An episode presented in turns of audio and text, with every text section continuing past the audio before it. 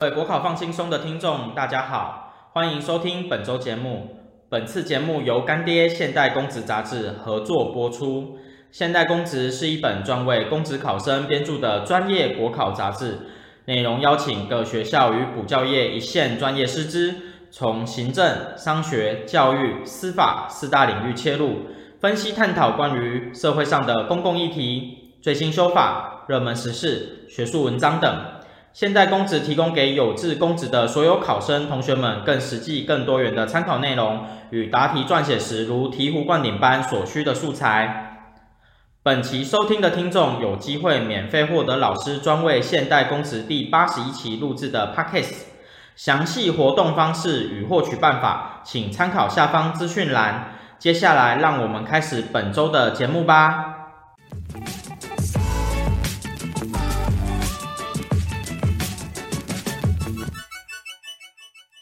我们今年就是有什么大重点，所以各位同学来看啊，来，今年改版又适逢法院组织法的重大变革，怎么会说是又呢？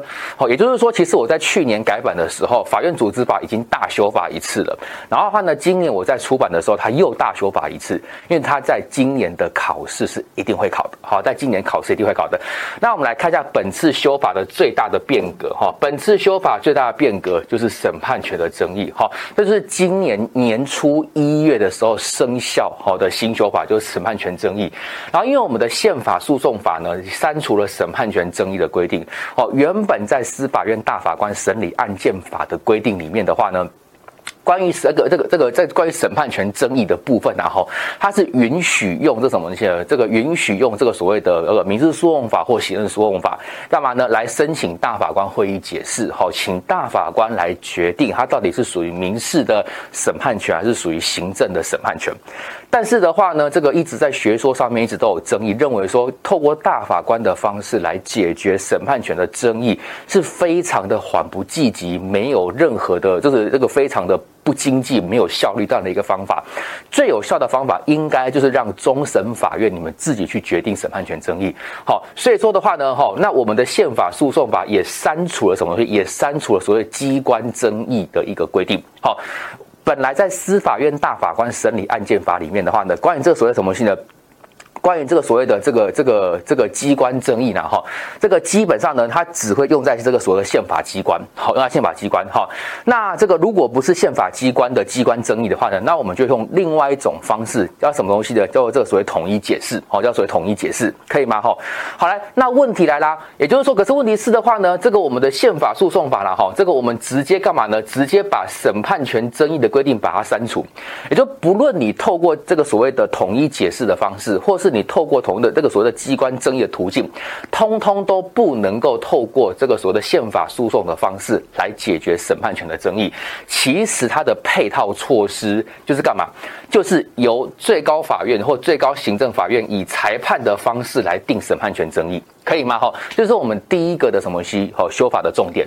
也就是说它呢，以前我们在念书的时候都是什么？就是走民事诉讼法、行政诉讼法，干嘛呢？来干嘛呢？再透过什么西？透过司法院大法官审理案件法的规定，由大法官来解决审判权争议。从今年开始1月4号没有了，审判权的争议的部分全部都由最高法院、最高行政法院你们自己用裁判的方式来解决，可以吗？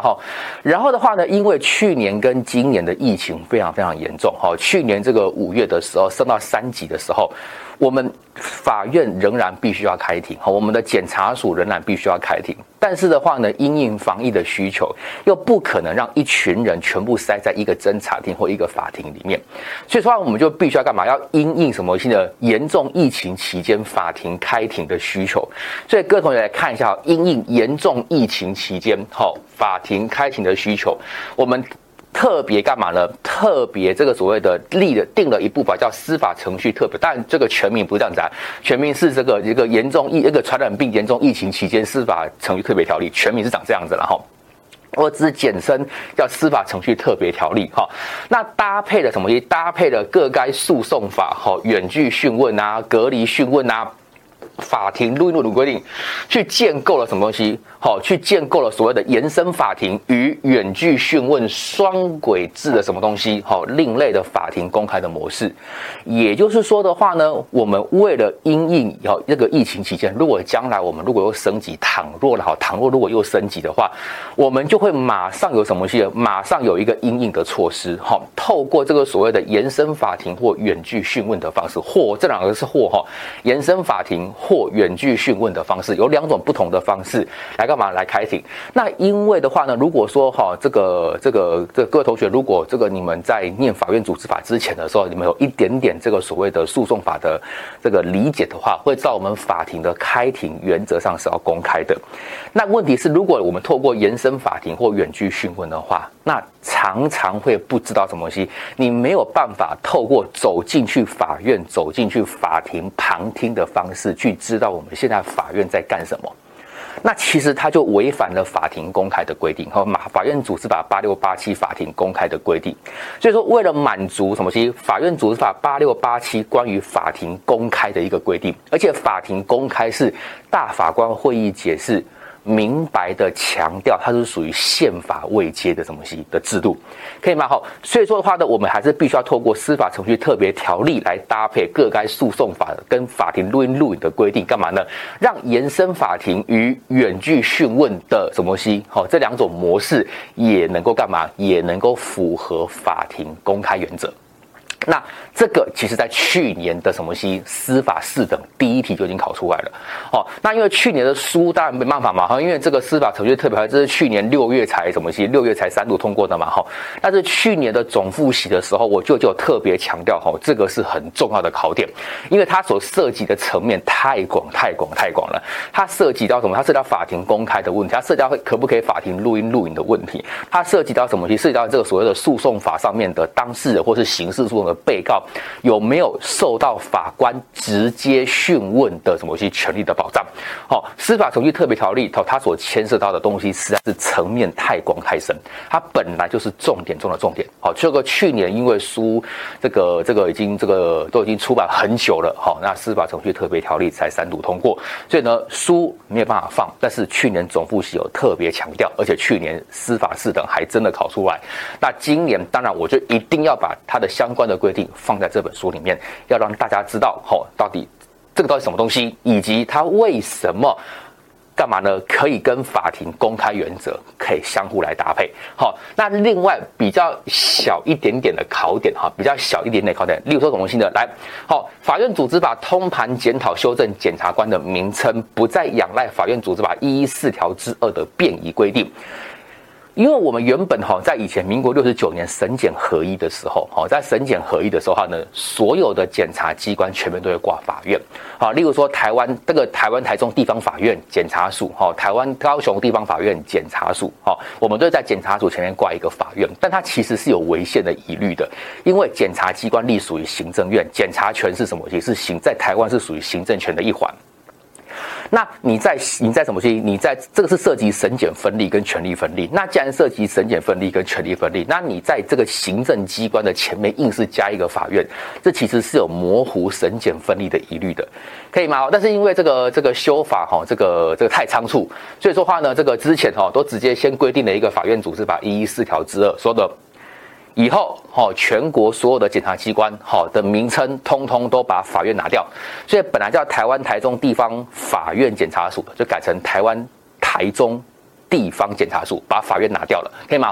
例如说呢，这个所谓的以前叫做什么？以前叫做台湾高等法院台南分院这个检察署，现在要把分院拿掉，就要改成台湾高等检察署台南分署，要把法院拿掉，或者以前叫最高法院检察署，现在就要再把法院拿掉，要改成最高检察署，可以吗？那这一次的修法就比较完善一点点，干嘛呢？我们还是保留法院组织法114条之2，但是在法院组织法里面，所有的检察机关的名称通通都去法院化，都把法院那个字拿掉了，可以吗？然后呢，把法院组织法58条的审检配置直接修改成对应设置。好，这个也是呢万年考古题，好，从民国97年以前，好，考到97年以后到106年，好，97跟106年，好，这2个年份呢，哈，这个在这个专业的法院组织法讲师来说，它这是一个蛮重要的年份。为什么呢？因为97年以前就是所谓的传统考古题的年代，好，那个年代法院组大家有备有分，没备没分，好，所以说的话呢，有很多老一辈的哈，这个法律人哈，或者法律实务工作者。或者是呢，这个非常非常资深的法院组织法的讲师会跟你讲，法院组织法不配包，你就全部背起来就对了。它是民国97年以前，那民国97年以后的话，这个有了姜世明老师的这个学说进来之后，法院组织法变成背了还会拿0分这样子一个状况哦，因为它牵涉了非常非常多宪法、民事诉讼法、刑事诉讼法乃至于行政法的原理原则。好，那到106年之后的话呢，这个姜世明老师的学说慢慢那个退出主流，然后变化呢，我们的法院主要又回归到了传统的考点，但是因为什么东西呢？因为许宗力大法官司改的列车开得非常的快，所以呢，导致106年以后的考题呢，虽然它回到了97年以前的什么西传统的考题，可是呢。他干嘛呢？他考了非常非常多什么新的东西，这个就是新的东西。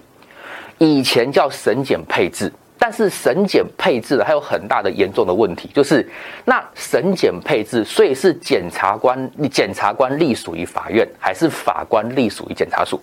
好，就会变成有非常严重的疑虑。那每次国家考试问你啊，审检配置，请问一下，那检察官跟法官谁大，或者是检察署跟法院谁大？可以吗？吼，所以这个名词它一直困扰着考生，好，一直困扰着考生，可以吗？吼，所以干脆直接改成对应设置，直接昭告天下，法官跟检察官是平等的，检察署跟法院是平等的，我们只是对应设置而已。这个用的是什么东西？用的是这个时候行政法的这个名词，哦，用的是刑法名词。我们行政法的人事行政是设机关治人员。好，设机关治人员，好，所以叫做设置什么东西呢？设检察机关治好检察官及其他检察机关的相关的人员，好，我们就回归到了人事行政的什么东西，专业的什么东西，专有的名词，不要用配置这种以前威权时代的名词，好，让大家来产生误解。可以吗？好，彻底解决审检关系的争议。好，然后的话呢，我们的办事法官啦、法官助理啦、这个检察总长啦，都有什么现象？以前都很高频率出现的。那我们也干嘛呢？也有配合实务现况删除部分的条文。